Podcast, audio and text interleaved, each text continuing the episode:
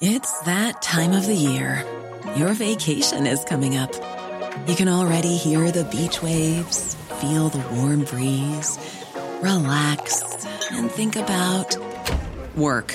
You really, really want it all to work out while you're away. Monday.com gives you and the team that peace of mind.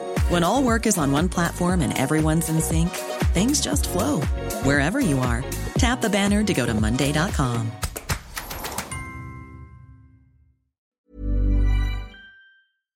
Hello and welcome to the Political Party Podcast. This one features Ken Clarke, one of the most dominant and prominent political figures of my life. A man who's been an MP for 49 years. He's the father of the House, one of the longest serving cabinet ministers in history, Chancellor, Health Secretary, Home Secretary, amongst so many others. And now finds himself, I mean, he's a man who's permanently having renaissances. Um, but he finds himself at the moment in a position where, once again, people are talking about him potentially becoming prime minister. We get his view on that. Um, it's probably what you would guess uh, from someone with the uh, sense of humour that he possesses. Um, but also, I spoke to him on the day so it's the day after the Supreme Court ruling against Boris Johnson and the evening that Boris Johnson had just addressed the House of Commons to respond to it. A highly controversial session of Parliament. Um, so you're talking to someone who's been at the centre of things for so long at the moment that it's all happening, um, as well as obviously wanting to get his view of a, a, broader view of history, his experience serving in the Thatcher and Major governments, particularly, a bit of his experience of the Cameron government. And of course, as two fans of Nottingham Forest, a brief chat about Brian Clough, but um, I I slightly indulged myself there. But he is he is exactly as you would expect him to be. Really funny, so wise, and just handles it all with such good nature that it was reassuring speaking to him. I mean, also deeply worrying because he's very honest about the problems he thinks we face. But he has a natural optimism and cheeriness that you think, well, if he's still smiling, maybe maybe we'll all be okay. But I don't want to ruin any of it. It was, oh man, I uh, obviously there's. I love every guest who comes on, but there are certain guests. Uh, it was the same with Michael Heseltine, where, and it's not just that they've maybe been around a bit longer, but the ones that have really been at the top end for so long and maybe it's just about when you're growing up, but obviously as a child, Ken Clarke's one of the first politicians I remember, and he was always in a senior position. He was, you know, stood for the Conservative leadership three times, and that was when they were in opposition.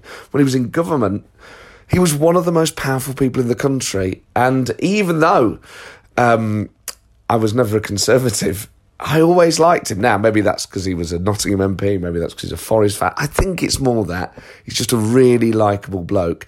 And it's really interesting to hear what his politics are and where they come from.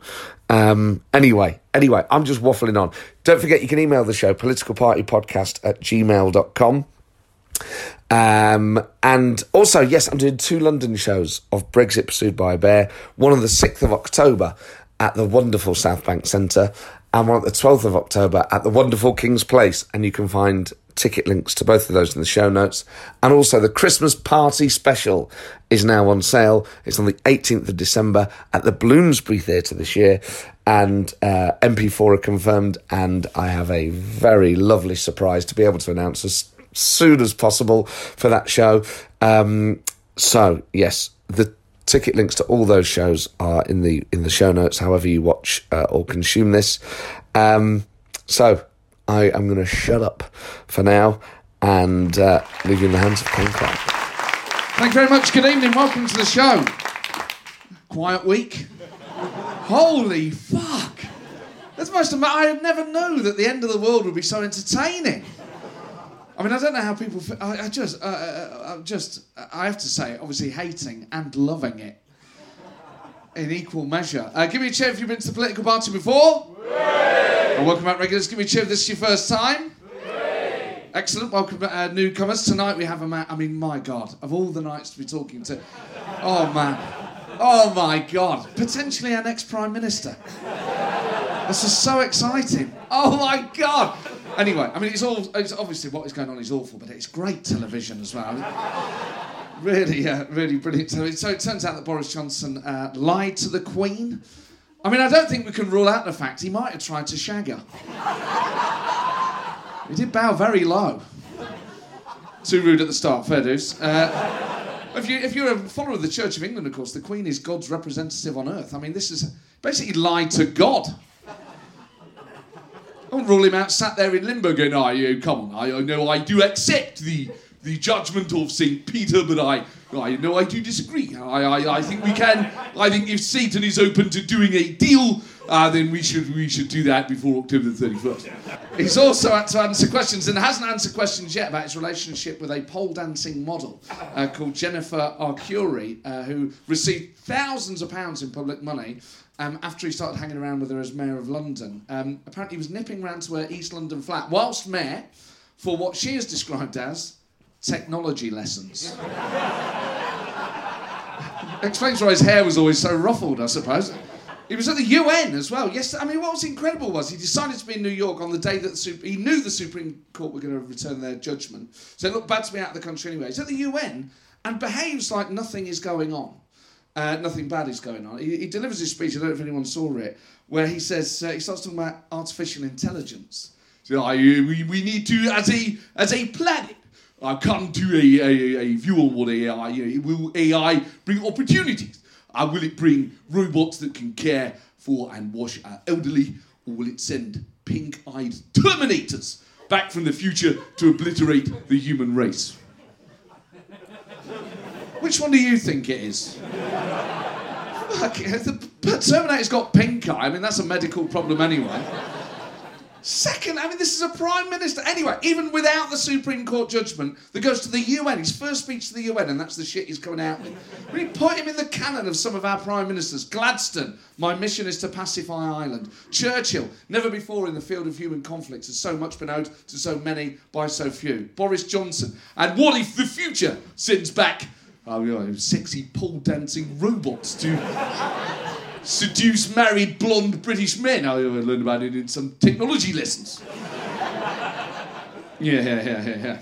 I mean, this is a bloke. I mean, this is what is incredible, obviously, about the situation we're now in. It's about that on all sides, it's chaos. And Boris Johnson isn't just uh, been found to have broken the law in the Supreme Court. This man is a security risk. MI6 think our own Prime Minister is a security risk because, in their view, he's been such a shagger and will continue to be. This leaves him open to blackmail by a hostile foreign power. Now, all I would say is what MI6 have completely underestimated is this. How do you blackmail a man with no shame? what the Russians going to say to him? Give us 30 billion quid or we destroy your reputation. Yeah, I, am way ahead of you. Turns out it's part of the attraction, so I. Uh... He's a security risk, though. It's a security risk to each and every single one of us as British citizens should we go on holiday. Nazanin Zaghari Ratcliffe can tell you that. She's been in prison for two years in Iran because when he was Foreign Secretary, he said the one thing he was told not to say. Line one of her defence, she worked for Thomson Reuters, was that I was in Iran, I was on holiday, I was at no point teaching journalists. And as Foreign Secretary, he got involved. He said, oh, the Iranians must release uh, Nazanin. Uh, all she was doing, all she was doing was teaching journalists. Mate, that's the one thing you were told not to say. Never call that bloke as a character witness. No, no, no. I can assure the court, by the way, he's pleased to be back. I uh, can assure the court uh, that uh, Mr. Forde uh, would never have punched this man in the face. Uh, if, if, anything, uh, he wouldn't have stopped. Uh, he possesses a volcanic vampiric rage, and, and, had he punch, punched this man in the face, you'd almost certainly be dead. Yeah, if anything, you made the situation worse. I mean, think about the man we've now got as our prime minister: security risk to himself, to us collectively as individuals. I mean, what, with Nazanin Zaghari Ratcliffe, one of two things has happened. Either prime, the man who's now our prime minister wrongly identified a British civilian as being a spy and cost her a liberty, or the man who's now prime minister blew the cover of a British spy. now, if our own prime minister is going to start uncovering our operatives abroad, the Bond films are going to be very different under Boris. They're going to be short films. Ding, ding, ding, ding, ding, ding, ding, ding, ding. Bond! Uh, oh, sorry, your Prime Minister here. I, I gave your location to the Iranians. Uh, you will be executed uh, within the next 30 seconds. Uh, sorry. Uh, but. What the fuck? 30 seconds and I'm dead. What the hell is going on? What about the Russian girl I've got back at the hotel? Yeah, too late. Oh, well, I've already shagged her. Oh my word. He's going to deliver a no deal Brexit. Apart from whatever happens next, no deal Brexit is currently the most likely out- outcome. That's what the bookings are saying this week. No deal Brexit is the most likely outcome. Uh, and you've got all these people out there, a lot of Tory MPs, promoting a no deal Brexit that they don't understand. Andrea Jenkyns was on Politics Live the other week. She said, Look, if we leave without a deal, we can trade with the EU on WTO rules like everybody else does. And Jo Coburn said, All right, who else does? And she went, Well, well I have to look further into that, won't I? Yes, you will, Andrea. You should look further into it first before you try to convince the rest of us of it. The logic of it. Officer, officer, arrest this man. He's a murderer. Is he? I don't fucking know, do I? Do your job, mate. I've got too much on as it is. I mean, by the way, five countries trade with the EU on WTO rules. They are Kazakhstan, North Korea, Russia, Cuba, and Venezuela. So that's Corbyn on board. And the backstop, it doesn't matter whether we've got a deal or without a deal. The big problem that they still haven't squared, and they're sending all these non-papers over to the EU, is about, is about the backstop. Is what they want is to be able to get out of the backstop, have a time limit or whatever it is. Whether we leave with a deal or without a deal, no deal or not, the government has created a list of three priorities around the backstop that Boris Johnson agrees with as much as Theresa May did. That cannot be delivered. It's one of the most incredible lists ever drawn up in history because each demand on the list immediately contradicts the one before it. It's absolutely undeliverable. The first demand is this we are definitely leaving the single market and the customs union. Fine. That involves a hard border between Northern Ireland and the Republic. The second demand no hard border between Northern Ireland and the Republic. Right, okay? The effect of that is that Northern Ireland stays in a different customs arrangement with the Republic. The final demand Northern Ireland cannot stay in a separate customs arrangement with the Republic. Well, I can't deliver that. You fucked it. I was, I'm not saying, right, I want you to get me a pet. It must bark, have feathers, and be a cat. Look, that's impossible. I can, I can do one of those both with staples and glue, two of those things. And the way they talk about it, making it so easy. Just the other week on the anniversary of Apollo 11, where boys oh, if, if we can get, by the way, yeah, men from Earth, uh, you know, put them on the moon. And, and, and uh, yes, uh, get them back onto uh, uh, and get them back. If we can put men on the moon and get them back, then surely we can find uh, we can find a solution to the Northern Ireland backstop. Now, those two challenges aren't in any way related. There's no legacy technology from the moon landings that will help you solve an administrative political problem on the island. There's, no, there's not anything. You might as well have got up and said, "Oh, you know, come on. If, if, if the Druids could build Stonehenge, oh, I should be able to lick my own elbow." no, one doesn't affect the other at all. And now he's spending a hundred million quid 100, you may have seen the billboards and the leaflets already. 100 million pounds promoting a no deal Brexit to the British public to try and get us ready for October the 31st. Now, you'll have seen the ad campaign. It doesn't contain any pertinent facts because the facts about a no deal Brexit are awful. The Office of Budget Responsibility says in the event of a no deal, we enter a minimum one year recession. The Bank of England says in the event of no deal, unemployment could double and hit 2.6 million people. Just in terms of some of the stuff that's been leaked under Operation Yellowhammer, multiple motorways on the south of England will be commandeered by the army and turned into lorry parks. The M20 uh, and the M26, I think, have already been earmarked uh, to become lorry parks. Now, an extra two minute border check at the border adds seven miles to motorway tailbacks. Four minutes, 14 miles to motorway tailbacks. Six minutes, lots of miles to motorway tailbacks. The whole of the south of England is going to be gridlocked if we leave without a deal on October the 31st. Imagine the traffic reports in a no deal Brexit Britain. Traffic still non moving northbound and southbound on the M1, M5, M8, M20, M25, and M26. Some of those tailbacks should start to clear within the next four to five years. We are getting some reports that truckers at the front of that queue have been waiting three years, have already started to drink their own urine, so no change there. Don't worry. You can win a day's supply of fresh drinking water. It's all part of our no meal, no deal giveaway. And don't forget that just in time re-release for this Christmas, just to keep you company on some of those long, long tailbacks, he's reworded it and re-released it. It's Chris Rea, and I'm stuck in traffic drinking my own piss for Christmas. Some of the other effects of a no deal Brexit. We're going to lose legal protection from dangerous electrical products if we leave without a deal. We weren't told this in the referendum. Going to Argos now isn't so much to furnish your flat, a cry for help. Could be buying exploding toasters. The whole thing's a nightmare. Medicine. We import 37 million packs of medicine from the EU every month. In the event of a no deal, there is the potential that none of that gets through. Uh, GPs already telling their patients to give them 5 to 12 months' notice for any medication they might need. Now, given that most of us don't know when we're going to get ill, that's just a shot in the dark. Yeah, hello, doctor. Yeah, could you uh, get me some uh, stuff in for September next year, please? Yeah, uh, just some morphine, some gauze, and about four pints of A negative blood. Yeah, I just got a feeling I'm going to get a kick in. Why? I'm Jewish and I'm going to the Labour Party conference. More of that on the way. Brace yourself. In, I mean, some of the other implications are incredible. Infidelity is going to increase by 35%. It's true. I read it in the Sunday Express. Come to a website called Illicit Encounters. During a recession, people are more likely to cheat on their husbands and wives, and they reckon a no deal Brexit will trigger the worst recession in living memory, and 35% of people are going to start cheating on each other. Now, as a proportion of tonight's audience, that's probably everyone in this section here. People who, by the way, make me feel sick. Another issue we're going to have, I mean, obviously the Prime Minister is included in these stats. Uh, he accounts for about 12% of that infidelity. Uh, the, the other issue we have, we're going to run out of sperm. Not because of that, because UK sperm banks are over reliant on foreign donations. We receive 3,000 donations from Denmark alone every year. Now, I don't know how many individuals that is, because be one guy churning it out. Some Viking. Anyway. The UK, uh, the chief executive of the UK Sperm Bank Association said, in the event of a no deal Brexit, sperm may not be able to pass through the border.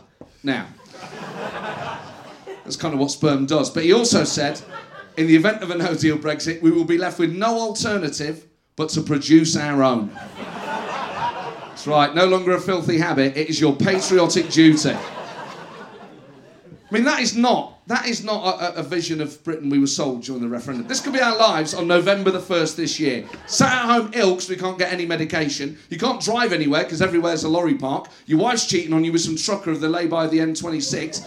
You're sat home going blind because you've been wanking into exploding toasters. Never put that on the side of a fucking bus, did? I mean, Labour's Labour's uh, position. Uh, this is part of the problem. Part of the reason why the Tories could get away with uh, with, with, delivering a No Deal Brexit potentially is because Labour in a real uh, state. In Labour's conference this week, I don't know if you saw Jeremy Corbyn's speech yesterday. Uh, I mean, it was a speech he didn't write. It was a speech he barely read uh, aloud. He was reading it out of one eye. I mean, the intonation of it. I don't know if you saw any of it live. It was. He'd clear. It was like watching Ron Burgundy deliver we will deliver a referendum? It's like you put the whole thing through Google Translate. We will nationalise the energy industry, and I would like a taxi to the Old Town. he said something else in his speech that I thought was hilarious. And he said this line with particular passion. He said, No one should be forced to work beyond the age of 75. Which, at the age of 70, is basically a, a coded cry for help. Uh, he really looked at John McDonnell when he said it. Um, Keir Starmer gave an interview, friend of the show, friend of the show. Keir Starmer gave uh, an interview afterwards where he said uh, he had mixed feelings about Jeremy's speech, which is fair, isn't it? Because on the one hand, it was bad, on the other hand, it was shit. So I think we all had mixed feelings about it. Uh, Labour's p- Brexit position still hasn't changed. They, have moved the policy on a bit, the principle of it, and they're, they're amazed this hasn't worked uh, as a piece of manipulation. And this was genuinely their plan and still is. And this is their whole sort of plan to, to win the next general election. What they're going to do, they're going to tell Leave voters what they want to hear. And at the same time, they're going to tell Remain voters what they want to hear. And then everyone is going to vote Labour. What they've underestimated is this the Leave voters could hear what they were saying to the Remain voters. and the Remain voters could hear what they were saying to the Leave voters. Wasn't so much robbing Peter to pay Paul as robbing Peter and robbing Paul, then calling them both agents of Israel. I mean, think about where Corbyn is. And his acolytes have been on social media this week saying he's now in the centre ground. Corbyn's now at the centre ground. Jeremy Corbyn is a man who's been allergic to the centre ground his whole life. He would be offended if you ever called him a centrist. And yet, for the first time in his entire existence, he's tried to find the centre ground and he picks the only issue in human history that does not have a centre ground.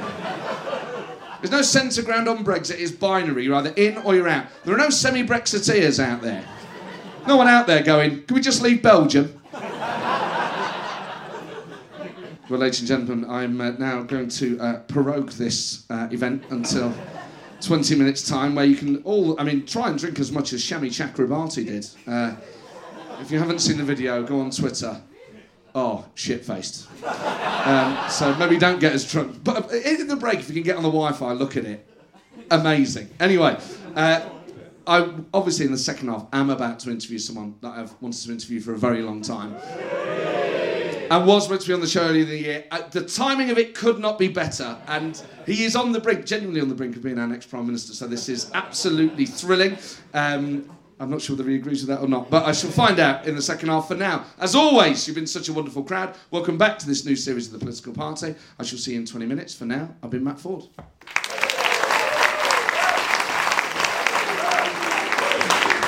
Thank you very much. Uh, ladies and gentlemen, tonight we have uh, a, a, true uh, legend of, of, of, British politics, the, the father of the House, a man who has served in the House of Commons since 1970. Someone who's uh, absolutely, uh, wow indeed, uh, one of the longest serving cabinet ministers in the entirety of British history. a true legend of politics, someone who has admirers on all sides of the divide, has always been the case, and I'm sure even more so now. Um, who knows what is going to happen in the next few days, but we might be talking to our next Prime Minister. Please welcome Ken Clarke! Yeah. There we are. I made it. You go that side, sorry. Go that side, right. You want me on your left do it? Right. Maybe for the early time tonight. So, um, obviously, this we're, we're, recording this for a podcast, um, so people may be listening to this in the next two or three days. So Good luck be, to them. Just want to be. Uh, I want to address you in the correct way, uh, Prime Minister. So, um, I mean, do. You, Makes me nostalgic. People used to say that seriously, you know, years ago. I mean, do you feel that um, obviously you had ambitions to be prime minister at least three times?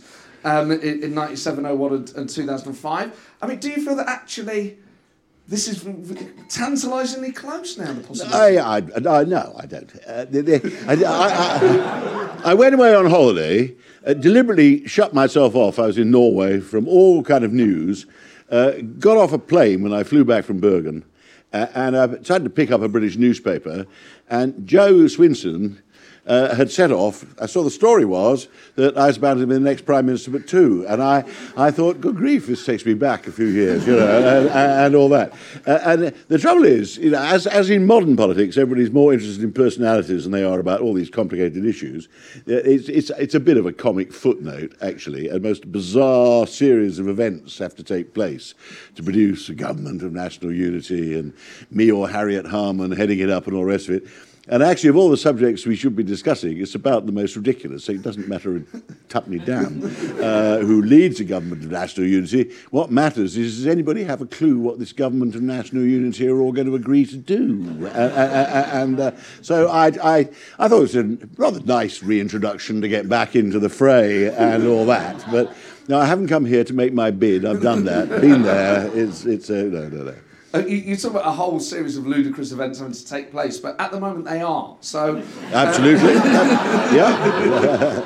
you think it can't get any sillier, and every day you're surprised that some further bizarre turn has taken place. I quite agree. So, what, what is your analysis uh, uh and your reaction to the, the, the Supreme Court judgment this week? Uh, surprised, first of all. Uh, I, I, was I'm a very out of date lawyer. I've been Lord Chancellor not too long ago. It was my last almost last job at one. Uh, but but the, the, the so I am a lawyer, uh, and I've, all the lawyers who are more up to date you know than me all agree with me that it's highly unlikely that the Supreme Court would come to this decision. I, Brenda Hale, a great fan of her, she's a very nice woman, but I, I thought she and her colleagues would uh, they just would not take the step of getting into such a politically charged area, their bailout. What I hoped was they'd find reluctantly for the government, and then they'd come out with what a lawyer calls obiter dicta, all kinds of pronouncements about how, in a properly run country, these things should happen, and just to try and lay down a marker for future, you see. So that was what I thought would happen. So when I, dis- and I never thought they'd be unanimous. Uh, so I was startled by the result. That's my first earnest, out of date lawyer's uh, approach to it. But uh, every other lawyer I know, I, I met one of the people who, pardon me, days, one of the one of the barristers who acted for one of the people bringing the case. He didn't act for Gina, but anyway, I won't, I won't go further than that. Uh, and I, I, discussed it with him earlier on when I wished him the best of luck. And I, I remembered I'd said to him, you know, I don't think you've got many feathers to fly with, really, but, you know, good luck and all that. And I think he was a little startled to find he'd won. But, but, but, but it's a very good job he has. I mean, I, can, I would defend it because uh, I'm a great defender of an unwritten constitution. I always say it's a good thing, but it depends on conventions, uh, all kinds of accepted ways of doing things. What our British government, will, what British governments will do, and what they won't do. Uh, and there's a kind of very British kind of good chap rule, you know, that runs through the whole thing. Well, all these weird political campaigning characters that Boris has surrounded himself with uh, have no time for Parliament. They have no, don't know anything about government or anything of that kind. And you know, once they're told, well, these are only conventions. Oh, damn that! We'll tear those up. You know, we, we were going to have a presidential system with no checks and balances, no parliament, no courts. You know, just a wise president who will occasionally tell the cabinet what he's just done, uh, and uh, I'm being converted to a written constitution. And the Supreme Court has stepped in, and obviously they were persuaded, you know, this is impossible. And I, I, I only defended it today. I got up today. The reaction of everybody to the judgment is depends on whether they're a Remainer or a Leaver, which is stupid because, as, as Baroness Hale said, that's the one thing they weren't deciding, and I believe that's obviously the case. Um, but but the, the, the, the, truth is, if, if future governments had built on this, I might have enjoyed listening to the right wing of the Conservative Party going utterly berserk as Jeremy Corbyn, if he ever gets into government, which I don't think he ever will, but if they ever got into government, you know, suddenly started deciding to send Parliament away because he hadn't got a majority uh, for some of his more outrageous uh, things. I mean, the right wing of the Conservative Party would go absolutely loony if a Labour government ever tried to send Parliament away simply because the majority in Parliament disagreed with their main policy. It was outrageous and it would have had to be corrected or it could have got completely out of hand. So it's a good thing. It's a very good thing. Sorry for give you. I always give long answers. Oh no, it's good. very good. uh, uh, what do you make of the reactions, particularly in Parliament today, of the Attorney General Geoffrey Cox and the Prime Minister Boris Johnson? Uh, I miss Boris. Uh, I decided to have a break. I, have sat in the chamber most of the afternoon. I, want, I particularly went in for the serious statement, which was on Iran. Uh, but nobody's taking notice of that. Uh, but I did was there for Geoffrey, and I enjoyed it enormously. It, it was great. I, I, I, other people were, some people were enraged by it, but it's amazing, you know. It's, uh, it's pre-Rumpole. It, it's a fantastic style. Actually, he's a good lawyer. Uh, unlike well, was the recent Lord Chancellor. Uh, unlike some other politicians into politics, he said all the right things about the court and the law and, and what the judgment was about, and what it wasn't, and all that. But he has this marvelous 19th century, amazing style. And, and, then he decided to get a bit political, which he's allowed to. And by that time, it was really arms fail veiling, you know, rolling tones, all the rest of it. Well, rather depends on one's temperament. I thought this was hilarious. uh, but other people were deeply, deeply shocked. But, so I was left there. Boris, I kept waiting for Boris. Every, the whole thing's gone on all afternoon, uh, and I was in for quite a lot of it. And I, because I was coming here, I finally decided, well, is Boris going to say anything new? Uh, and I thought, highly unlikely.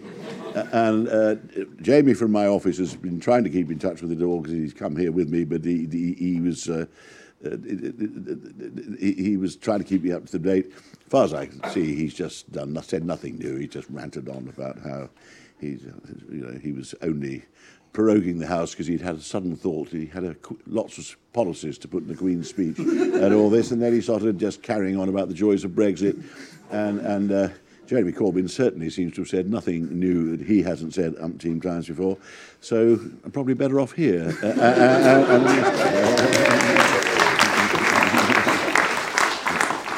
Uh, you once said it would be ludicrous to have Boris Johnson as Prime Minister. Yeah, no, uh, you're the first person to look that up. There, there was this. there, there, there, there, there was this occasion when I was chatting with my old friend Malcolm Rifkind, when really for two old sweats we should have had more sense. The idea you can sit in the corner of a television studio when you've just done a thing and be absolutely confident you can just have a chat together. Uh, and, you know, they put a camera and a mic on us, and everybody reported me. Uh, he was asking my opinions of all the candidates.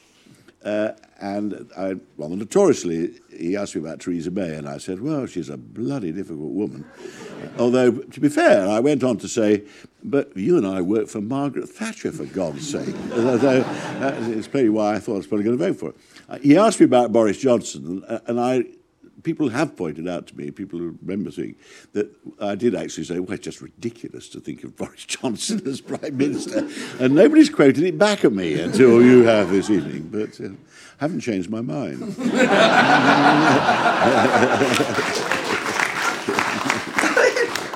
what, what really strikes uh, uh, me, I suppose, and many others watching it, is that, uh, you know, your whole life you get used to liking some prime ministers more than others and watching politicians that you didn't vote for, but saying, oh, well, actually, John Major seems like a really decent person. Yeah. Or Ken Clarke seems like a really decent person. Boris Johnson, I suppose, in a way, because of Leave Remain, is able to reach into some Labour heartlands like Stoke and places like that and maybe mobilise people in a way that previous Conservative uh, Prime Ministers might not have been able to. But do you think he can command that genuine cross-party, cross-country respect in the way that someone like John Major? Well, let, let me make it clear. I, I, I just made an unkind remark about Boris as Prime Minister. It's not personal. He's, he's good fun as company. I, I've never person, I've never fallen out with anybody in my life uh, just because I politically disagree with him, and I don't always disagree with him. Uh, uh, uh, uh and uh, you know, he, and I, his private life, which you had fun with, I I take the view was nothing to do with me, uh, frankly, so I couldn't care less about that. Uh, but but the, the, the, the uh, so I haven't fallen out with him personally. Um, but, but the strategy he's following is as you describe, and uh, he, he is utterly, he appears utterly set in electoral terms on winning the white working class Brexit vote in the North and North Midlands, and seems content to sacrifice the home county's younger Liberal vote in the south. Uh, and so everything is pitched at ousting Farage in all these Labour seats in the north, some which are very vulnerable because the left behind industrial towns are protesting against the establishment, in part by being overwhelmingly leave. Uh, and so he's, he's fighting, he's trying to outdo Farage. The, the whole Parliament versus the people thing is taken straight from Brexit Party campaigning of six months ago and, and literature. Uh, and seriously, I think it's, firstly, it's a rather cynical and shallow approach because the politics of Boris Johnson, insofar as he's got any politics on any subject, uh, it, it, it, do not match the inhabitants of Stoke-on-Trent and Barnsley and Hartlepool and so on. Uh, and it's already well saying you give up Guildford because you're going to get Bishop Auckland and, and all this. Uh, but actually, uh, maybe wishful thinking, it's a gamble that isn't going to come off. I think Mr. Farage, who's the most successful Prime Minister of, of my generation, uh, uh not Prime Minister, but politician, complete, he's succeeded in probably completely changing the role of Britain in the world.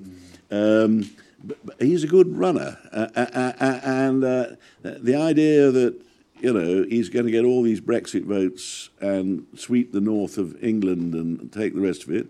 He'll take some. He's, he's won Mansfield in my county and other unlikely places. Ever. First time ever. I used to fight Mansfield. And, very proud to keep the majority below 20,000 against me. uh, but, but, he's not going to repeat that across the line. I think Nigel Farage will beat him. Uh, and he won't get an electoral pact with Farage.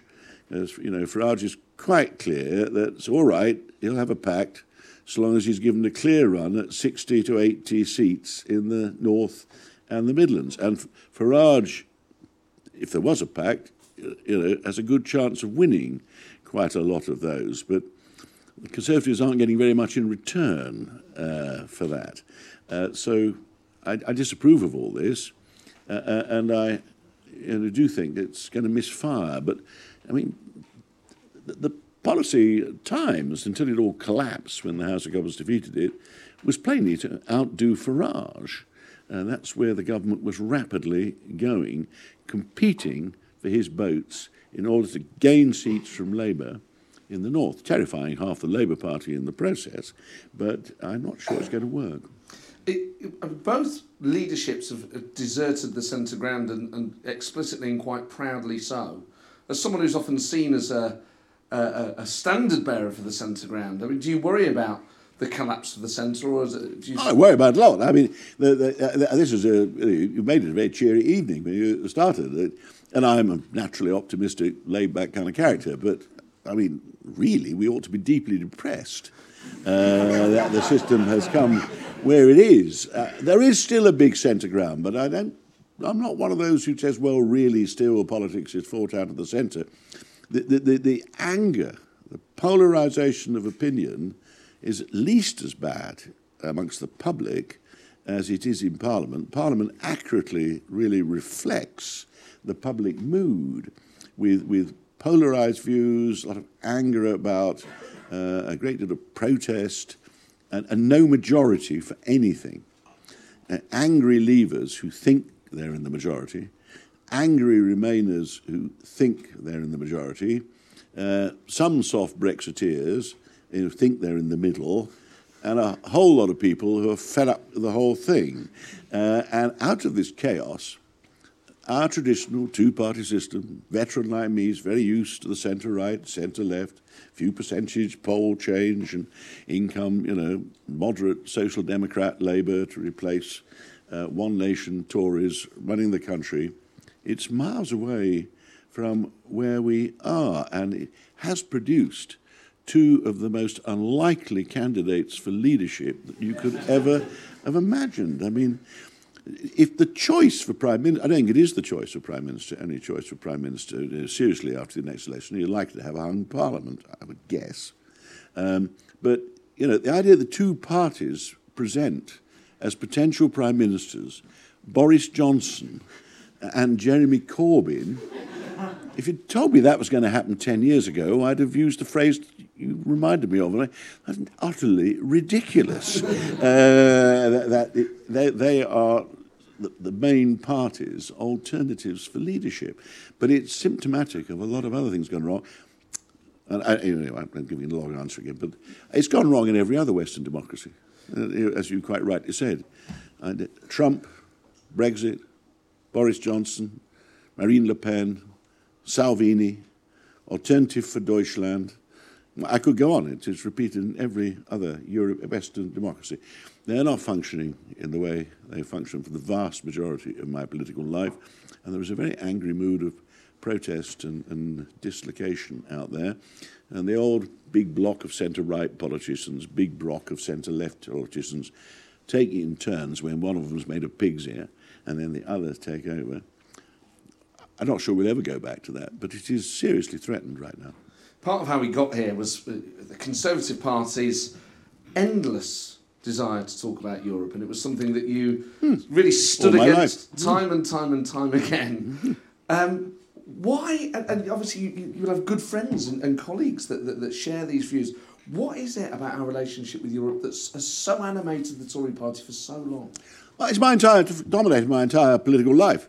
Uh, I became an activist when I was a student, and so I decided that took some time deciding which party would have the privilege of having me uh, as a member, but my time decided I joined the Conservatives, very, mainly because they were modernising, but uh, because Macmillan had applied to join the European Community. Uh, and that divided the party, uh, divided the Labour Party, and it became one of the animating themes of my first career, whole career. My first parliament, I was in the government whip's office in the Heath government, uh, helping organise the majority for our joining the European Community. Split us badly. Uh, the party had a nervous breakdown. Uh, we, we had to defeat our imperialist wing, led by Enoch Powell, uh, by winning the votes of the Jenkinsites uh, and the pro Europeans who were defying their party to come over and support us. Uh, and it's run through my entire political career. It nearly died out in the oh, late 1980s. The, the country and the party seemed to settle down. It's the same conflict all the way through. I can bore you by getting even before my own political time. There are those, it was the imperialist wing of my party, uh, there are those who are most comfortable with the role they always saw us in, what it used to be like, uh, Dunkirk spirit, Britain alone, that's the real Britain, and upset by the pace of change in the modern world. Uh, and then there are those who happen to be thriving and doing quite well in the modern world, globalized economy, smaller political world, you know, they love it. There's lots of them in London. Uh, uh, and they always gone along with, you know, enhancing our role in the world by being one of the leaders in the European bloc and joining in a modern free trade globalized economy. And it's a huge gulf. And it, I was old enough to remember the big controversy when I was an activist student was my great hero Ian MacLeod was giving away the empire. Britain's role was being sacrificed to people who weren't ready for it. We were betraying our kith and kin, led by Smithy uh, in southern Rhodesia and things that nobody here. We, the British have expunged all this from their memory. The same bitter battle went on. My, my hero, Ian MacLeod, who did all that, uh, gave independence to all these African countries that we could not afford to maintain our military presence or anything else in uh, was sent to Coventry personally by half the Conservative Party because he was giving the empire away. And that more, it, it moved on to become a resistance to this anyway getting associated closely and integrating our economy with the people we'd fought in the war. You know, the British no longer learn any history uh, about the empire or the Commonwealth. That's all expunged from our memory. Uh, the British have a curiously British memory of the Second World War, uh, particularly the older generation. Uh, and that feeds through to Britain proud and alone and not getting mixed up with these continental things. That's, these are the underlying big things, I think. And those who hate the pace of change and think it used to be better, and those who like the pace of change, not surprisingly, they tend to be the younger, the better educated, the enterprising, and so on, who just think Britain's got to play its role in the modern world. And uh, I am typical of my generation. I've stuck in the second for some reason. That and the Labour Party has gone through a slightly parallel thing. The left of the Labour Party, nowadays the Corbynistas, they're always reactionary. They're just against change. Uh, there was a golden era in the late 1940s from which we should never depart that, I remember that's a tedious time of, of, of George's and everything else, and, and the, the, the grey bureaucratic phase in our history. Very important things were done. Uh, but you know, the left always resist change. The, the, the Jenkinsites, today's Social Democrats, uh, they don't reject the modern world. They too want to move on with it. That lie, underlies the whole thing. I don't remember since Suez, which influenced me in my formative days when I was a politically addicted sixth former, I, I don't remember the public having blazed apart into angry warring camps uh, so, as much as they have again now. So there we are. That's a rather abstract interpretation, gets us away from the crackpot events of day to day at the moment. but, but that underlines it all. Yeah, absolutely underlines it all. Those people who would feel happier if we were entirely on our own, back running our own affairs, and somehow detached and a bit switched off from the, what is becoming a frightening pace of change, which includes the old industrial white working class of the North, uh, the Labour equivalent, uh, and those who can't think we've got to live with this. It's the modern world. For God's sake, what on earth are we going into isolation for? Why on earth are we putting new trade barriers between ourselves and Europe and all the rest of it? Can't we do quite well? Aren't we doing quite well already in the single market, which it was British governments that created anyway in the first place? You, you talk with fondness about the Jenkinsites, and in your book, you, you talk with fondness about uh, Shirley Williams and Tony Crosland. Uh, is it fair to say that had you been born uh, maybe five years later or five years earlier, you might have, because you joined the Labour Club at university and joined the other clubs. But, but I joined the lot at first. but you could have been a Labour politician. But it could be, but the Labour Party uh, was to say it was reactionary. Even that great man Gaitskell was reactionary, uh, and the Conservative Party practically all the active politicians, the ones who went into politics, uniquely probably from my time at university, we all went to the Conservative Party because the Conservative Party were the modernisers. It was Rab Butler, really, uh, but it, Macmillan, who was a wily old so-and-so, uh, and, and MacLeod and Maudling and Heath, and there was this cause. Uh, the cause was modernising Britain, uh, but Heath uh, was the leading advocate following uh, at the instructions of Macmillan, who was equally keen of moving to become a European power. It was a political venture, it was all to make clear it was political, to actually give us a role in the world, which worked. We were one of the three leading big powers in the European bloc, and of the three, we were the one with the closest links with America. And that gave us, at the time of Suez, we've been a laughing stock, absolute laughing stock.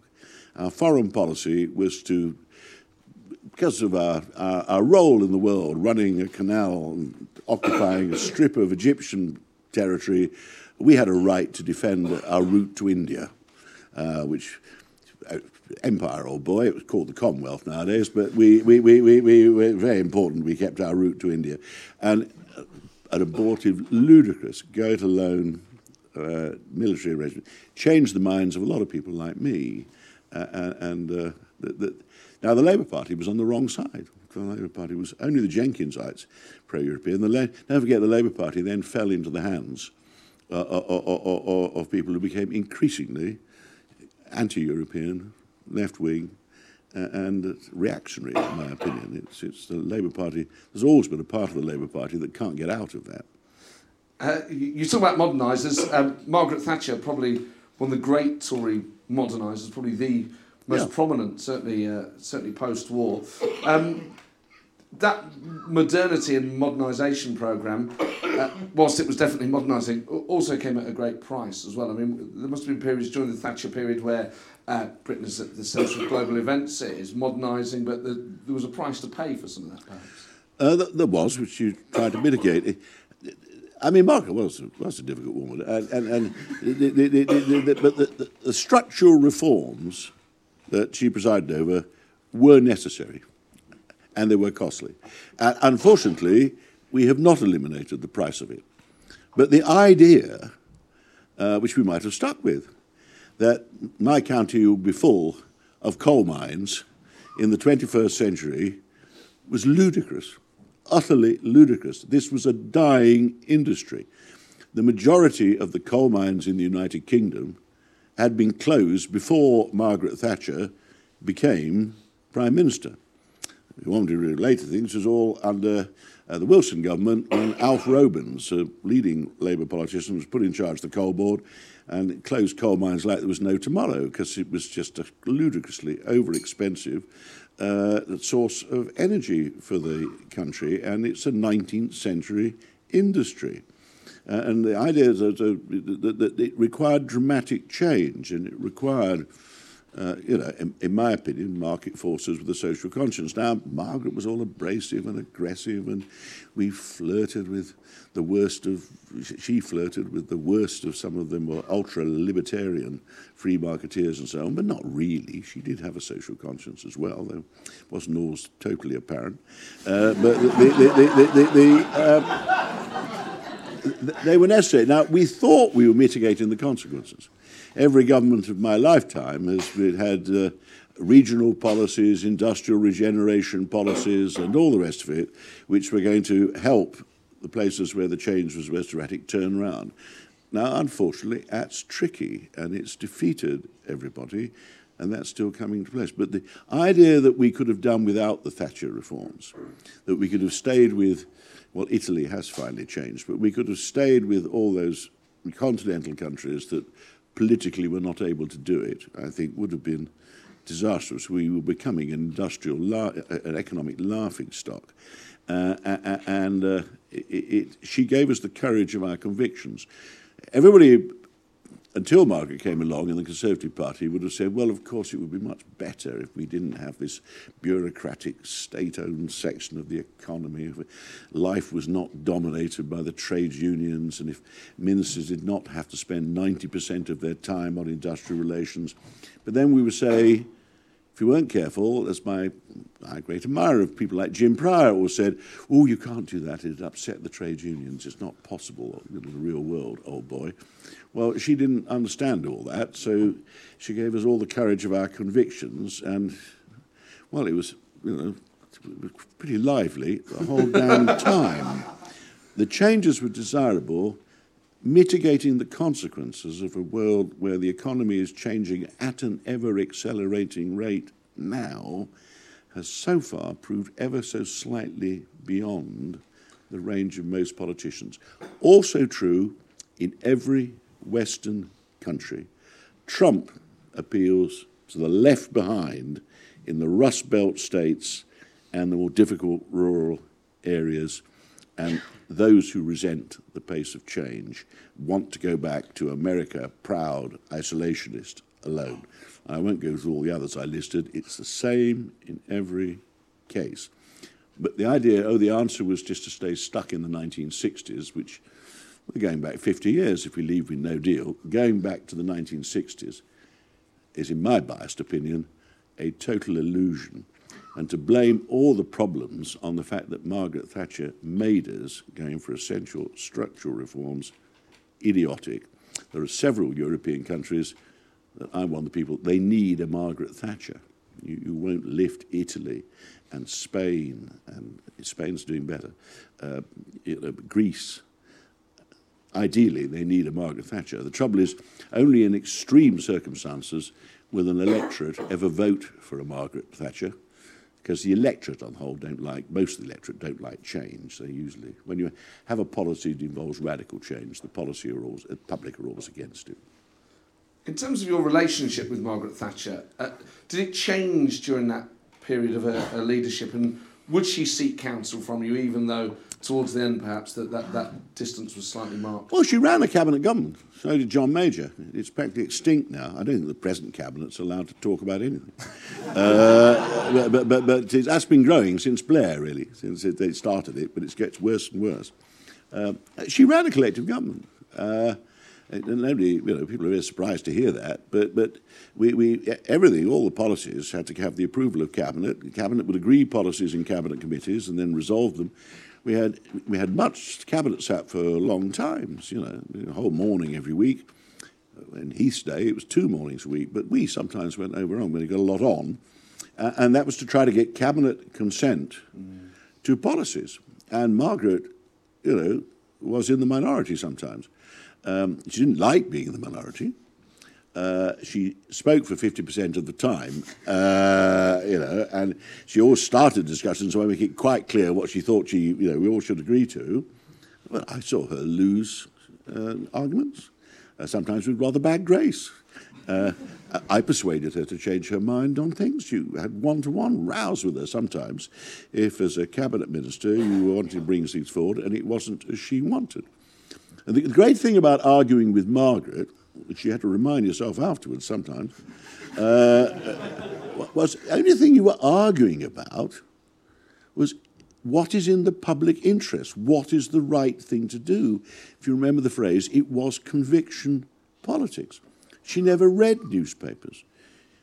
She, she, the idea the opinion polls were against you didn't interest her. Uh, she, we, we, we never had a, a major policy which was ahead in the opinion polls. Uh, I never, I never implemented, and I, I was with her all the way through, shadow and uh, minister, then cabinet for a long time. Uh, I never had a policy to implement which the most of the public agreed with. Uh, uh, but what we did was politicians are meant to have views on the national interest. You're trying to make a bit of a difference to the good. You do what you think is right and then you argue the toss about it, and you try to persuade people why you're doing it, and you, you know, all the rest of it. You've got to do it in the first half of a parliament, because with any luck, if it starts to work properly, if you haven't made a pig's ear, the public change their view and they start changing their mind. So the Thatcher government, every term, was hugely unpopular in my mid-term. The first session, we dropped down to about 18% in the polls, I think. The Labour Party split in two, and both halves of it were ahead of us. Uh, that's true. That's absolutely, literally true. and uh, we got elected. We got actually, we, we, then you turned your attention to getting another term and having a go at getting in. Well, there couldn't be a greater contrast with politics nowadays, which increasingly over the last 15 years has been can we get good headlines next Tuesday in the Daily Telegraph? That is what it's all aimed at now. And opinion polls are all over the place. You know, you can't possibly run a country on opinion polls. Uh, you're meant to have political skills to, to implement, you're elected to implement what you believe to be in the public interest, defend it, argue for it, and with any luck, and the initial reactions over, public will start coming through.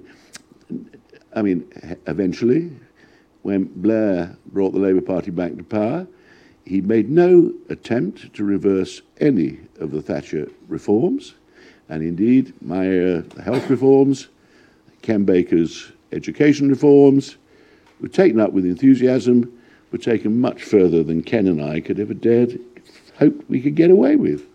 Uh, and that, that, was, that was the Thatcher government. Ready to pop the question? The jewelers at BlueNile.com have got sparkle down to a science with beautiful lab grown diamonds worthy of your most brilliant moments. Their lab grown diamonds are independently graded and guaranteed identical to natural diamonds, and they're ready to ship to your door. Go to Bluenile.com and use promo code LISTEN to get $50 off your purchase of $500 or more. That's code LISTEN at Bluenile.com for $50 off. Bluenile.com code LISTEN. Burrow's Furniture is built for the way you live. From ensuring easy assembly and disassembly to honoring highly requested new colors for their award winning seating, they always have their customers in mind. Their modular seating is made out of durable materials to last and grow with you. And with Burrow, you always get fast, free shipping. Get up to 60% off during Burrow's Memorial Day sale at burrow.com slash ACAST. That's burrow.com slash ACAST. burrow.com slash ACAST. Describing government in that way sounds very attractive, particularly now. But you have to have you have to have some idea of public opinion, uh, uh, perhaps. Oh. And poll tax proved that was that it was you know a, a policy was she was. That's when she lost. That's when she lost it. The trouble with the poll tax, it was totally impractical. Uh, she just. There should be a maximum permitted dose for leadership of a party. Ten years is the maximum. Uh, it's bound to end in tears if it does go on forever. And she did begin, she'd reached a stage where she, she was no longer, the collective stuff was going. I mean, she was going by the seat of her pants. The days when her judgment usually in the end coincided with what went right, she was losing all that. And she got obsessed with the wretched poll tax, which was a crazy policy, uh, and ploughed on with it. But she was getting, you know, she'd. You, you wear out, I'd say, 10 years is the maximum permitted dose, really. That, that, after that, it's almost impossible not to have made so many enemies and beginning to get off the rails. It's time for somebody else to have a go. So she did lose it in the end. You know. Do you think Boris but, will but, do 10 years? But the poll tax has never. well, he might amaze us all, you know. I, I, I mean, the most, uh, you know, go back to history, the most unlikely people have, in the end, uh, done quite well. But uh, uh, uh, Boris's approach is very different to, to Margaret, so I think it doesn't resemble it. Absolutely. he could be a very short-lived prime minister. When you think about the two big kind of rows of the, of the, of the Thatcher era, the miners' strike and the poll tax, you're an MP in Nottinghamshire, which affected by the, the mm. miners' strike, an area deeply affected by the poll tax. I mean, you were going to watch Nottingham Forest and Notts County, and, and, and, still do go and watch them. Always have, yeah. Football in that period was, uh, uh, I mean, football grounds were far more robust places than they well, are. We had that phase of, of, of uh, football violence. Yeah, Did you get involved? Michigan. no, you had, you had to try dodging it. Uh, that was the thing. I, I mean, trying to avoid it, I used to get, take my children to football matches, and you did have to be careful where you went and all this kind of thing. It's because uh, it, it became at times it got quite fixated uh, football violence. But did you I- get I- any abuse from fans? Did you ever worry about going to football matches in that period? Uh, not for political abuse, no. No, no, no I didn't ever get that. But uh, I mean, just the fact that if you've got kids with you, you just have to make sure. I, I did once find myself with my daughter and one of her friends between two warring camps. That was actually not at Nottingham, that was Aston Villa. Uh, I can't remember who the other team were, but there was a gang, large numbers from both sides, preparing to have a pawn shop. Uh, and I'd accidentally wandered between the two sides. Uh, but, but because I got the two kids with me, uh, we, we just they, they, they let us go through before they uh, came got into the real entertainment for the afternoon, as far as they were concerned. A miner strike is more serious. That was the worst. That was the worst social crisis of my lifetime. The miner strike. That that did bring things to a head, and was uh, the cultural implications of all that were quite important. That was a real moment of social tension, very divisive, and in Nottingham, very apparent, even in my own constituency, because we had working miners uh, and pickets poured in uh, to Nottinghamshire uh, and were defended by police who were poured in. And uh, I, went to Mansfield at one time during the strike, and uh, I went through a police checkpoint, you know, before I could get in doing a political meeting. In my own constituency, I had one pit left uh, before the strike uh, at Cotgrave, uh, and uh, th- th- th- that was the miners from Kent were coming up and doing the picketing because that was a very militant area, Kent.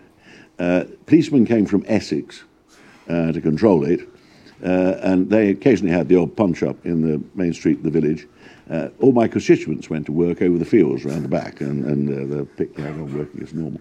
But the underlying tensions, including the old, they were being roused, the old class tensions, the old regional tensions, and above all, the tensions between the, politically, mo- I, I'm, I'm getting into bias now, but it was very politically motivated, hardcore left of the trades union movement and, and the government. It was a critical time which I think, I personally think, obviously the country came through it and we healed ourselves from that. The present tensions are different, but uh, these tensions are going to take a few years to get out of, I think. Uh, we, we're both uh, supporters of Nottingham Forest, and we, we shouldn't indulge that in a uh, certainly not outside of Nottingham. But um, uh, Forest obviously managed for a long time by Brian Clough, who I gather you had a friendship with. You know, he was a he was Well, I a knew him with him. Yeah, I knew him quite well. Yeah, he I was- mean, not, not, he wasn't a great mate or anything, but No, no. the two of us know each other, knew each other quite well he was quite political. Well, he was a very left wing. I mean, you, you probably know the stories I always tell about Brian if you because you read my book. But I think I put him in there. I can't remember what I put in the book. Uh, uh, that, that, the- the- he was he was quite left wing. He was very Labour. He was offered the Labour candidature at Loughborough. Very wisely turned it down. He would have been a disastrous member of Parliament. He, he was he, he was tempted. But for, he went for a phase at one point of reading leading demos outside my Saturday morning surgeries. Uh, and the same people every week, but with a different banner every week, a different cause, uh, would go marching past, shouting and all the rest of it, and cheering and all the rest. And uh, I, I, I, I, I did have a conversation with him, got him out of it. I, I, I said, firstly, you know, could you knock it off, Brian, because you're frightening some of the old ladies who come to see me, and we can't hear what the hell we're talking about inside. And anyway, at the moment uh, you know, your football club is doing no better than my government, uh, uh, uh, and I, I shall start getting together a demo before the matches, before I come into the ground uh, the afternoons. Anyway, I joked and talked him out of it. And the, the other thing I used to do with Brian was uh, he always made a mess of buying overseas players when we became a big European club. Uh, and, and things like getting visas and you know work permits and all that. So, particularly when I was Home Secretary, I get a funny call from Brian. Uh, could I sort out this or that and get a player in? But I, I, that, that meant I got to know him a bit. He was a remarkable football manager. Any fool can win trophies managing Arsenal or Manchester United or that. But to take a you know bog standard Midland team, uh, and even in those days, and, and the teams that, you know could sometimes second division have a few years in the first division and go back again, going back to the old divisions. To take Derby County to the first division championship, fall out with them, Have a Eastbound Leeds get picked up by us and take Nottingham Forest to the First Division Championship, and then to win two European Cups with Nottingham Forest. There is no football manager uh, rival that at all, and it, was in the most distinctive way. You know, it was all drinking, effing, blinding, getting players who everybody, other clubs were anxious to get out of the dressing room, so he didn't have to pay a big transfer fee because we got no money. It was a quite remarkable performance. I think we can all agree it's the best thing that ever happened.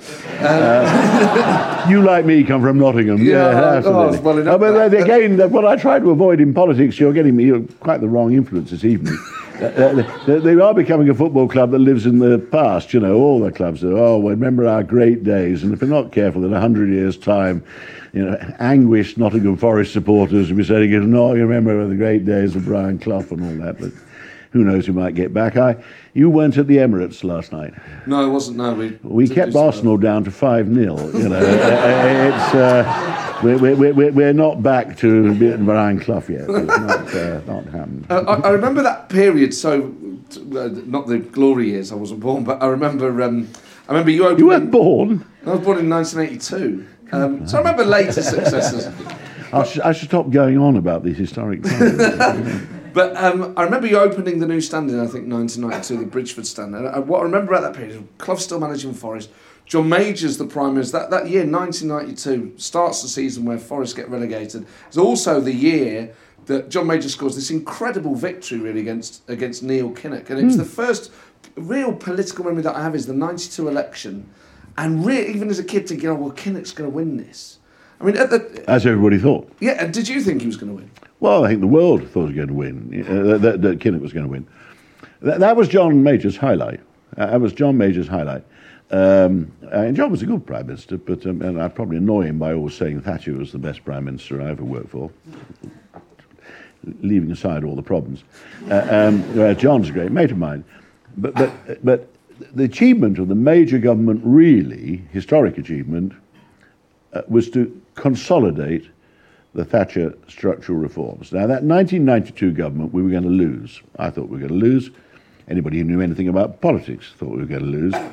And if you remember, if you're obviously were old enough then to remember the campaign, it was very much John Major with this weird thing of getting an old soapbox out Yes. and doing appearances. Uh, and, and it was Thatcherism with a human face. And he came across as the thorough, which he is, as a thoroughly decent, nice guy. Uh, you know, great achievements to his name, to, to ever become uh, a prime minister as he had. Uh, the left helped him enormously by turning up and barracking him, so he was always surrounded by uh, the worst elements of the Labour Party shrieking and ch- chanting at him, which fed uh, the message. And it was rather a personal election win. And we carried on the agenda, but with more of a social conscience, slightly more restrained. But we consolidated things. And the 1992 defeat had a shattering effect on the Labour Party. Kinnock had made a great achievement in modernising the Labour Party and making it electable again, but it hadn't quite got there. And I think it was John Smith by then. Was it, was it Smith by then? Uh, yeah, after 92, yeah, it's yeah, 94. yeah, yeah, he was after. Yes, it was Kinnock, but he would have. It was Kinnock. He would have felt obliged to start reversing half the Thatcher things. The movement was still devoted to repealing the trade union laws and all this. When they were, when they got over being shattered by the fact they'd lost the election. I mean, most of the Labour politicians I knew could not believe they'd lost again. I mean, people begin to say, can the Labour Party ever win an election ever again? Because they've been out for so long. Blair, Mandelson, Brown actually decided the party had got to change. They weren't going to reverse the Thatcher reforms. They had to come to terms with the Thatcher reforms. They had to turn the Labour Party into a, a social democrat party that was looking forward and didn't want a rerun of the miners' strike or whatever to get revenge on the other side. That's how, helped by our Eurosceptics, Blair won power so convincingly in 1997. And he brought in a Labour Party, totally new Labour Party, as I've already said, made absolutely no attempt whatever to reverse any of the structural reforms. And that was the major government's achievement. And the Corbynistas now hate the Blairites far more than they hate Tories. they, they're in as Tories, but uh, they're trying to reverse that. And if I was a Labour man, I would obviously be one of those who would think that's a historic, disastrous mistake. If the Labour Party had a Social Democrat leader now, they'd be 30% in, ahead in the polls and onto a walkover. Uh, I, I, remember you getting involved in a campaign called uh, Britain in Europe.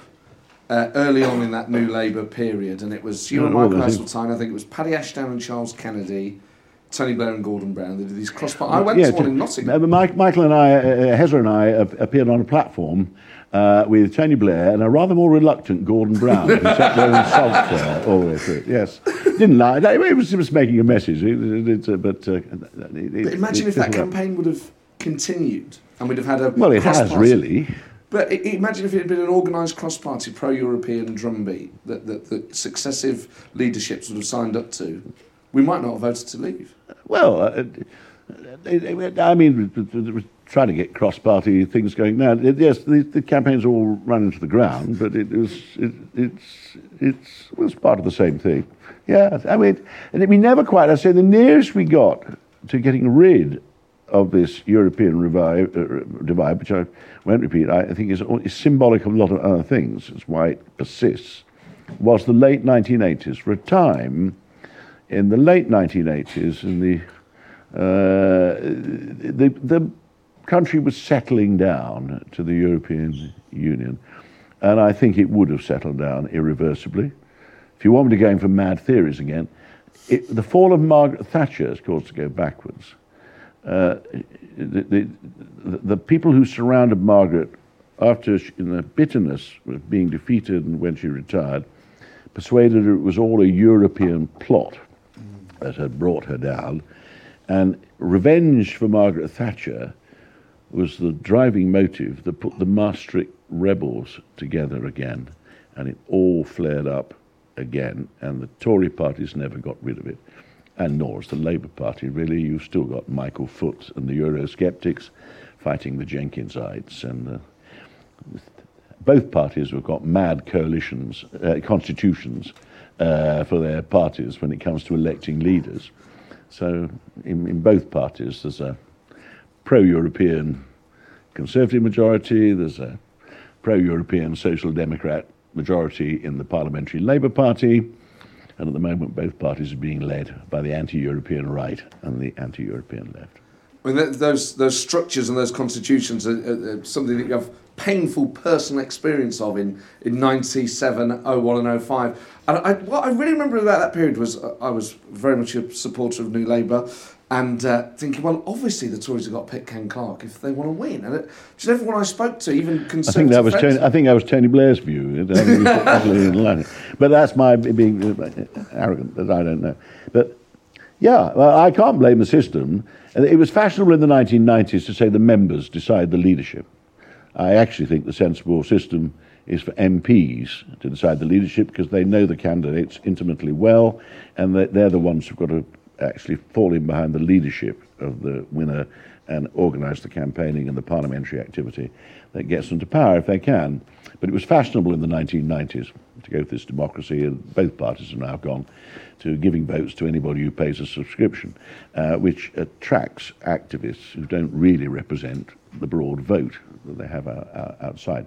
So I can't complain too much because I, have lost so often. I lost by both systems. I, I,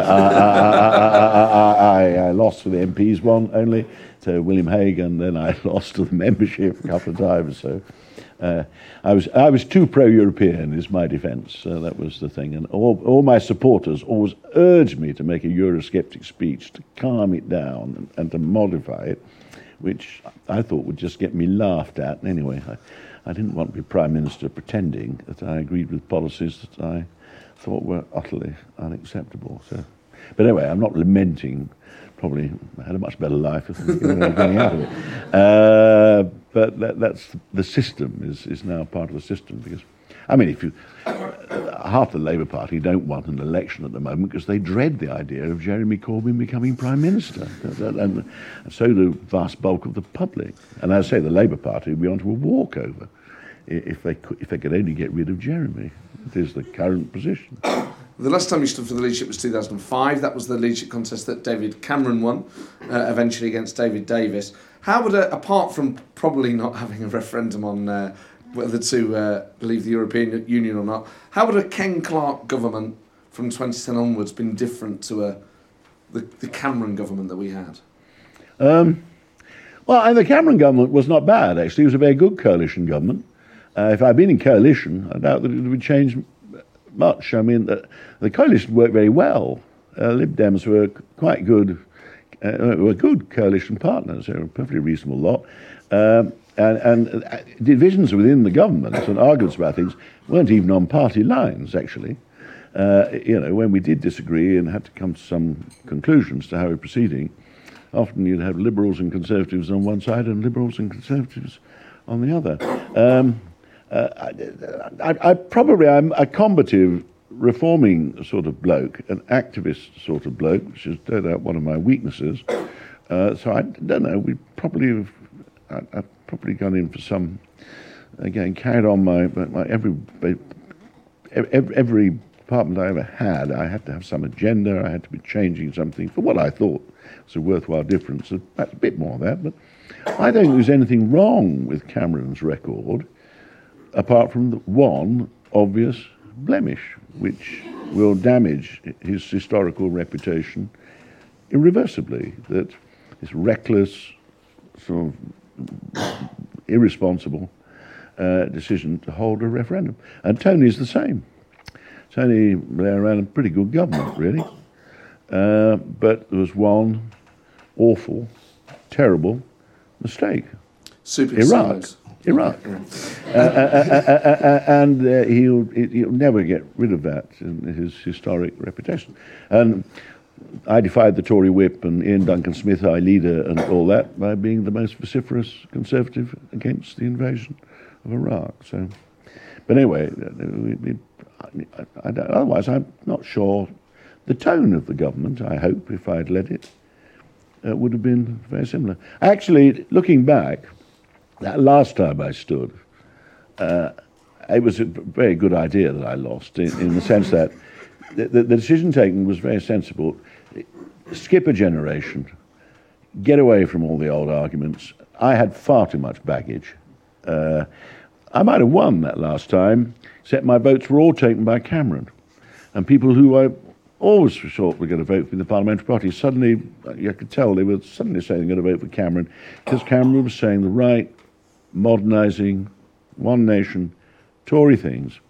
He had absolutely no backstory. He was not associated with the battles of Maastricht, and he hadn't been around arguing with trade unions years ago and all that.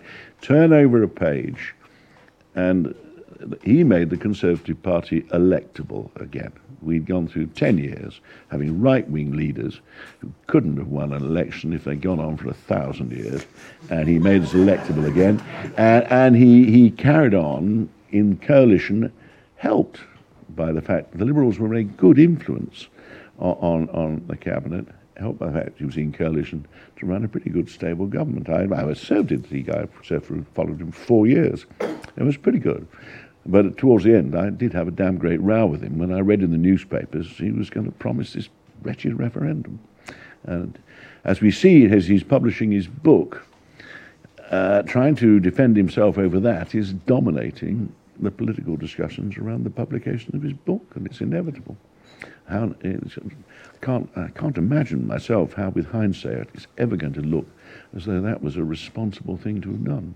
Uh, you, you, mentioned define the whip. You've, you've, now had the whip removed, which is just incredible as a as a, a view, odd, yeah. as a view of politics. Ken Clarke has had the Conservative whip removed. So, well, Hezza had the whip removed in the House of Lords yeah. about two months ago. But he's just. Uh, I've joined him. I mean, he, John Major would have the whip removed if he had one, but he's not going to the Lords. You're still a Conservative member. You're still a Conservative member of Parliament. I'm still a. Conservative. It makes not. I mean, I mean, it makes not the slightest practical difference to me. I mean, nothing has changed whatever. The Conservative Party is still operating in the same way in the House of Commons. Um, you know, I sit where I used to sit, and uh, I, I eat with all my colleagues. And there's no personal animosity at all. Carry on exactly as I did before. Uh, and I will tend, depending how long that's to vote Conservative, except on Europe, which has been going on some time ever since we, we got into this current mode on Europe. And so I've long ago announced I wasn't going to stand at the election. So I'm just bemused, slightly amused. Um, I apparently am a member of the Conservative Party. I had a conversation, friendly one, and we, you know, just bumped into the corridor. I know quite well. Ja- I know very well. James Cleverly and I weren't quite sure whether I was still a member of the Conservative Party. And was he still my chairman? But we, he checked it. Yes, I am. I'm still a member of the Conservative Party. I've just lost the whip. So, I, I mean, it, it, it, I am angry on behalf of my younger colleagues, and not the ones that were pursuing were in mid-terms with very good political careers. Who, if we don't find a way of getting out of this nonsense in the next two or three weeks, uh, there's going to be rows about them being uh, uh, candidates in the forthcoming election. That is very serious. Somebody like me, frankly, I couldn't care less. it doesn't make the slightest difference to anything I do or, or plan. Uh, 'cause even I have finally realised that the time has come to pack it in. All my all my friends are very kindly and politely urging me not to and to stand because all the. But, but anyway, the, losing the Conservative whip is. Uh, nobody told me. I read in the newspapers. It, it, it, it, uh, I gather I have lost the whip, um, but it, it's but it's no practical difference. It's a very important practical difference to some of the 21, and I shall regret it if some very good people are taken out of the party or taken out of politics, because I'm sure they ne- they never never imagined that 21 were going to lose the whip. Having got themselves into this mess, I trust Downing Street and the whip's office are trying to think of some face-saving way of getting out of it and giving the whip back. If there's an ounce of common sense left in Downing Street, that is obviously what they should be doing. Okay, let's take some questions from the audience. Uh, if we can, uh, if you indicate clearly a question you'd like to ask Ken, uh, we'll get a roving mic over to you. And if we can ask for one sentence questions and one sentence answers, Ken, and we will. That's, what- that's what all television interviewers say to me before it starts. Uh, so the, the gentleman over on the far I'll try. side, uh, and then I'll try and get uh, try and get three or four in. But if you could pass the microphone down uh, quickly, let us know your name and a quick question. And here we go. Hi, my name's Dan. Um, first, uh, well, first question, only question for Ken is, when did you first come across Nigel Farage, and what was your immediate impression? I met him a few times, uh, appearing on television with him, uh, on, obviously on, on, on Question Time uh, and things like that. I get on very well with him. Uh, he's, he, he- you know, with the two of us, I've never fallen out with anybody personally over their political opinions, and we've had quite amusing conversations and things. Uh, uh, uh, and uh, th- th- th- we, I think, you know, each of us. I can't see it. I don't think we'd ever be good, you know, close personal friends because we're very different personalities. But I, we get on perfectly reasonably, and, and uh, I have no objection to him. I, I think he has quite a different style of campaigning to me or anybody else. But he, he's a very, he's a brilliant campaigner, appealing to the audience he's appealing to. He's very, he's very shrewd. He's got, he's got his head screwed on the right way. I suspect he was a rather canny commodity trader in the city when he used to do that. Uh, and, and he's achieved extraordinary success simply because he, he latches on to the mood of the times, which uh, I dilated on extensively uh, a little time ago. But um, now I have to admit, much though I regret it, because what he campaigns for is fundamentally against one of my uh, most deeply held political convictions, I don't underestimate him. That's why I think if the party crashes on with this mad policy of trying to win older white working class votes in leave voting constituencies in the north of England, uh, up against it, not just the Labour Party, they've got Nigel uh, to take on. And he knows what he's doing. I met one his entourage in a curry house in London. Uh, uh, and I met him before. I met him with Nigel. So I had a long chat with him. And the two of us appraised the present political situation in a very similar way. I think they're quite confident that, uh, you know, things, they, they could make a difference. They're not going to form a government or anything. But they could make a difference if we crash into a, an early election on the present basis. But I, I, I, have no reason. I have no reason to have any ill feelings towards Nigel Farage. I've got on personally very well. We once were on a question time together on television, and we both got booed by the audience. Uh, from what this issue was now, the two of us had answered some completely non-European question, and by happy coincidence, we took an identical view, which was plainly against the majority, contrary to the majority of what are nowadays the very noisy question time audiences you have. So I had the intriguing thing, as did he, of uh, sitting there being booed by large sections of the audience for agreeing with Nigel Farage and he vice versa. Can't remember who it was now. Is there anyone here that would like to ask a question? Yes, the lady at the back. Um, you talked a little bit about um, Thatcher busting the unions and how that was necessary to modernising the economy, which I, to be clear, do not disagree with. But um, I guess a lot of people would now trace that back to breaking worker power and actually looking today, a lot of the economic issues we have are around workers not having a way to be able to make their weight felt, particularly in negotiations, and you can see that a lot with wages and also the kind of contracts that they end up getting involved in. I don't know if you agree with that or if you think there's any particular way forward. I know there's a direct link. Uh, the union power I'm talking about was the extraordinary union power that developed in the 60s and 70s.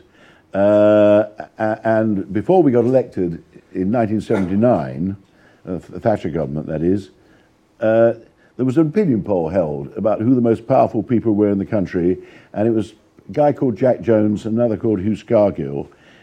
Uh, the public saw as the most powerful people in the country, and a lot of politicians agreed with that.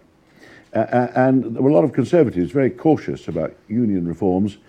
Uh, again, Jim Prior, because you, you couldn't annoy the unions. The public would back the unions. The public always backed the unions, and they always backed strikes.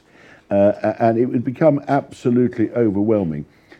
If you were a business leader, I was told at the time, I wasn't one, certainly if you were a minister, as I was, a high proportion of your working day was supposed to be spent on industrial relations one of the things I tried to break from in health was to actually have a look at the system and delivery of healthcare. That the, the job was supposed to be uh, conducting and getting a recent settle, reasonable settlement of this year's pay claim for the highly industrialized workforce of the labor who's and the idea that patient outcomes should rank above an agreement on the pay terms and conditions of the members was, was regarded as unthinkable. I'm, I'm not exaggerating. I'm slightly know, colouring it my argument, not a great deal. Uh, uh, uh and that had been broken. And uh, Scargill and the coal mines, that was what decided, that was the decisive event. That was the end of the old 1960s union power. And, and Scargill had got right in one government the strike was called in order to get rid of the government. That's what it was about. Uh, the, the, cause he was allegedly fighting was ludicrous that no coal mine should ever be closed in future until all its reserves have been worked out. You, communist Czechoslovakia didn't couldn't run its coal mines like that. Uh, it was in order to get rid of the Thatcher government. He got rid of the Heath government, and he now called a strike to get rid of a second one. And that was the final Waterloo of what had been a long battle for 10, 15 years. Now, it is true the world is now totally transformed, and tiny proportion of the workforce in the private sector now have any organization. And one of the problems of the last 20 years is the successful in the new economy are very successful, uh, and uh, a large part of the population like the new digital, modern, high tech economy. About half the population are stuck still, doing nothing for them, no jobs for their kids, and their town's been left behind. And amongst other things, there's no much, not much union representation. That is, I think, caused by the type of economy we developed. Hasn't just happened here. It's happened in America, happened in most other countries, and as you go into today's economy, as opposed to the old heavy industrial economies of my youth, then trade union organisations got to be different. It doesn't always work. The whole sections where you, you can't get union power anyway. As I said earlier, I think we've all collectively not quite sure what to do about this left behind feeling, which is what gives rise to protest, extremist politics, angry anti establishment feelings, rejections of polit- politicians as a whole class, and an attraction for powerful, usually male, apart from Madame Le Pen, machismo figures with simple solutions who can identify scapegoats, foreigners usually, who are responsible for your state of affairs. And, and something between the old abuse of union power, which we broke, and today's populist, nationalist uh, protests uh, has got to be found. And it'd be nice to have something which uh, ran capitalism and free markets on a basis which was perceived to distribute the benefits fairer. But you can't go back from where we are now and have somebody like Arthur Scargill back again. There's got to be some happy compromise, which I suppose is just the story of my life. I usually wind up arguing for the happy compromise in most things, believe it or not, despite the combative style I sometimes adopt in trying to get it. Okay, we've got time for one last question. There's a, Yeah, I haven't given you this one sentence answer. Let's see if we can now. Uh, just keep your hand up because the microphone's coming to you so that Jules can see you. Uh, let us know your name and obviously final and therefore best question of the night. I'm Lucy. I'd really like to know what you think about Jo Swinson. About who? Jo Swinson, the leader of the Liberal Democrats. Oh, Jo, yeah, I, I like Jo. you want me? You want me to answer that seriously? Uh, she's very nice. She's very bright. I, I like her. I'd have voted, I would have voted for Ed Davey. Uh, he's another Nottingham man. Uh, but I, I, the, the jury's out on Jo. I mean, I, I, wait to see. I can't. I mean, I'm not a Liberal Democrat. But, but uh, the, the, the great opportunity of the Liberal Democrats, whenever the Liberal Democrats surge, they're the vehicle for protest votes. And so they've got it, she's suddenly presented with a great opportunity because there are a lot of protest votes about uh, from right and left. Now, so she's, she's got lots of qualities. She's good, bright, intelligent, honest, and, well, you know, motivated is fine, all it. I like her. Uh, and she's very articulate. My reservation is can I see Jo becoming a national political figure? I'm not sure. She could suffer the fate of Tim Farron, who's a perfectly decent guy, uh, perfectly all right. And, you know, but, but Tim w- was never going to make any great mark on the national stage. He just doesn't have the, you know, the personality and the, what you no doubt need to a certain extent, eccentric personal style to make a mark as a political campaigner. Now, is Jo just going to be a very nice woman uh, who happens to be the leader of the Liberal Party whilst they're in protest? Well, I think the jury's out. I, you know, raised my eyebrows at this Liberal Assembly, but I can see the arguments for taking a, a rather bold, possibly reckless, but only with hindsight will you know whether it'll be dismissed as reckless or courageous, uh, and so on. You never know. So that, that's a non-answer to the last question. Isn't possibly the might be the shortest I've given, but it's not a very competitive field. Uh, uh, uh, uh, and I wait to see what Jo Swinson's like, but I'm not. I, I, I rather welcome her arrival on the scene, much though I'd have liked my mate Ed to have been given a go instead. But I, I'm not a Liberal Democrat, so that had nothing to do with me. Ken, it's been an absolute uh, pleasure. We'll be back uh, at uh, the end of next month, where I can almost confirm the guest, but not yet. And uh, the um, the Christmas special is on sale at the Bloomsbury uh, Theatre at the end of December. Check uh, the Twitter feed at Matt Forde for uh, future guests. I have some very exciting guests that are confirmed, but not yet announced for future dates. So watch this space. But ladies and gentlemen, it's a pleasure to be back. But please give a huge thank you to one of the greatest guests we've ever had here, potentially our next Prime Minister, Ken Clarke. Well, there you go, Ken Clarke. What an absolute hero in so many ways. Even the things I disagreed with him on. It's amazing as well, just how he's still Ken Clarke. I know that sounds like such a silly thing to say, but he's not diminished by time at all. He's still full of beans, still got that brilliant booming voice. He's got a great voice to listen to. And still funny. His wisdom is undimmed. His memory is crystal clear. His analysis is great. I just, my word, one of those people you have to slightly pinch yourself afterwards that you've actually met. Um, but just, uh, yeah, really a, a quality it feels like from a completely different time now. And that's not really saying much because obviously politics has become far more chaotic in the last three or four years, but he really feels like particularly a conservative from a different era. And even though, uh, you know, I was never a conservative, the one thing I've always respected about the party is people like Ken Clarke and Dominic Grieve and the the people who believe in um, a, a, a, sense of uh, it's not even just about dignity, but that the rules matter um, and the rules are there for a reason.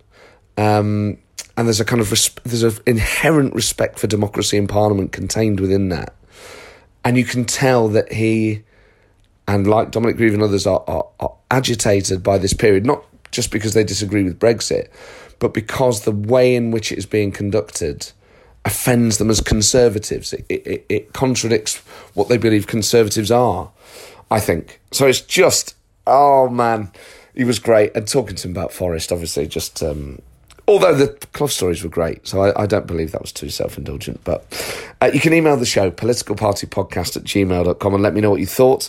I have to say, it's been a real pleasure of late to have had so many emails. Uh, I always get quite a few. In the last few weeks, there have been far more, so I don't know whether uh, this is Brexit related or, or, um, or whatever. But uh, James East got in touch. Uh, he says, I've begun to listen to the back catalogue of your podcast in the last several days. I do get quite a few emails from people saying that because they've heard an interview elsewhere, they weren't aware of the show and then they just binge on the whole thing. Um, a friend of mine did this recently, so I was getting texts about the Charles Clarke episode or uh, the uh, the Alastair Campbell episodes, which is great fun because obviously I I don't go back and listen to them, so uh, I've no idea whether we'll have made fools out of ourselves in making predictions about the future. Um, but James East says uh, he's a Conservative Party member, uh, more or less since David Cameron's rise to power. 46 years old. Uh, I run the family timber business in somewhat difficult times. I cannot fully express how disappointed I am in Cameron's successors and how little the current party resembles something that I feel I could vote for. He says, however, I take hope excuse me, I take hope and comfort from your guests. Perhaps, by now, perhaps Rory Stewart is a busted flush, although I hope not, but both he and Sam Gyimah are brilliant and articulate and eminently electable. Well, Sam Gyimah, of course, now a Liberal Democrat, James, so uh, I wonder if that means that you, you'll be voting Lib Dem for the first time in your life. Um, we'll see. Uh, James Silcox um, gets in touch about the Darren Grimes episode. Now, uh, I had loads of tweets about the Darren Grimes episode, broadly falling into two camps, and I'm sure you can imagine what those two camps were. Um, but he says, This was the episode where my expectations were most dramatically proven to be incorrect. I'd never heard or seen Darren speak before, I'd only really read about him in news articles, and from this I expected him to have a degree of youthful self righteousness and arrogance, perhaps with a similar personality uh, to, and he mentioned someone else who uh, it wouldn't be fair for me to name, so let's forget that bit. He says, like you, I voted Remain, and I disagree with Darren's views on the EU, but it was still really interesting to hear his background story and to hear him express his vulnerabilities in a very human way. So thank you very much, James in Lincolnshire. James, I felt exactly the same way about Darren. Um, I, I uh, don't share his politics around Brexit, but I uh, had him on the show because I've been fascinated by him. And for me, as I said last week, it was one of the most enjoyable ones uh, I've ever done. Um, uh, Harold gets in touch and says, Thank you for the podcast. I listen to it while fixing copiers or driving from customer to customer here in Norway. Amazing. Harold, thank you so much. Uh, a Norway deal has been found through this podcast. Um, uh, also, Ross gets in touch to say listens in Japan. And not just in Japan, but while hiking through the mountains of Japan. well, uh, I mean, if you can beat that, um, do email politicalpartypodcast at gmail.com. Thank you for all your emails. Of course, I can't read them all out, um, but it's always just lovely to hear what your favourite episodes are, where you listen, how you got into it, and any recommendations for guests. I've had some fantastic suggestions from guests, from listeners that I've already started to pursue. So hopefully I can make your dream come true. Um, and don't forget, you can get tickets to those London shows, the Christmas party special. By the way, the, the political party at the other palace does sell out quite a way in advance, but there are still tickets left for some of the later ones next year. You can go to the website otherpalace.co.uk. The Christmas party special on the 18th of December is now on sale. Uh, the ticket link for that is in the show notes. And my solo show, Brexit Pursued by a Bear, which uh, enjoyed um, a, a, wonderful run at this year's Edinburgh Festival, uh, is now being brought to London. Uh, so you can come and see it at King's Place on the 12th of October, or before that, the 6th of October, at the Southbank Centre. And as I said before, the links to those tickets uh, are in the uh, are in the show notes right here. So thank you so much for listening to this if you could leave a review on iTunes, it really does help so many more people find the show uh, and listen to it. And if you could just share it with a friend, put it on your Facebook, on your Instagram, on your Twitter when the show comes out, it just helps people find it. Um, so thank you. See you soon. Ta A lot can happen in the next three years. Like a chatbot may be your new best friend. But what won't change? Needing health insurance. UnitedHealthcare TriTerm Medical Plans are available for these changing times. Underwritten by Golden Rule Insurance Company, they offer budget friendly, flexible coverage for people who are in between jobs or missed open enrollment. The plans last nearly three years in some states, with access to a nationwide network of doctors and hospitals. So, for whatever tomorrow brings, UnitedHealthcare TriTerm Medical Plans may be for you. Learn more at uh1.com.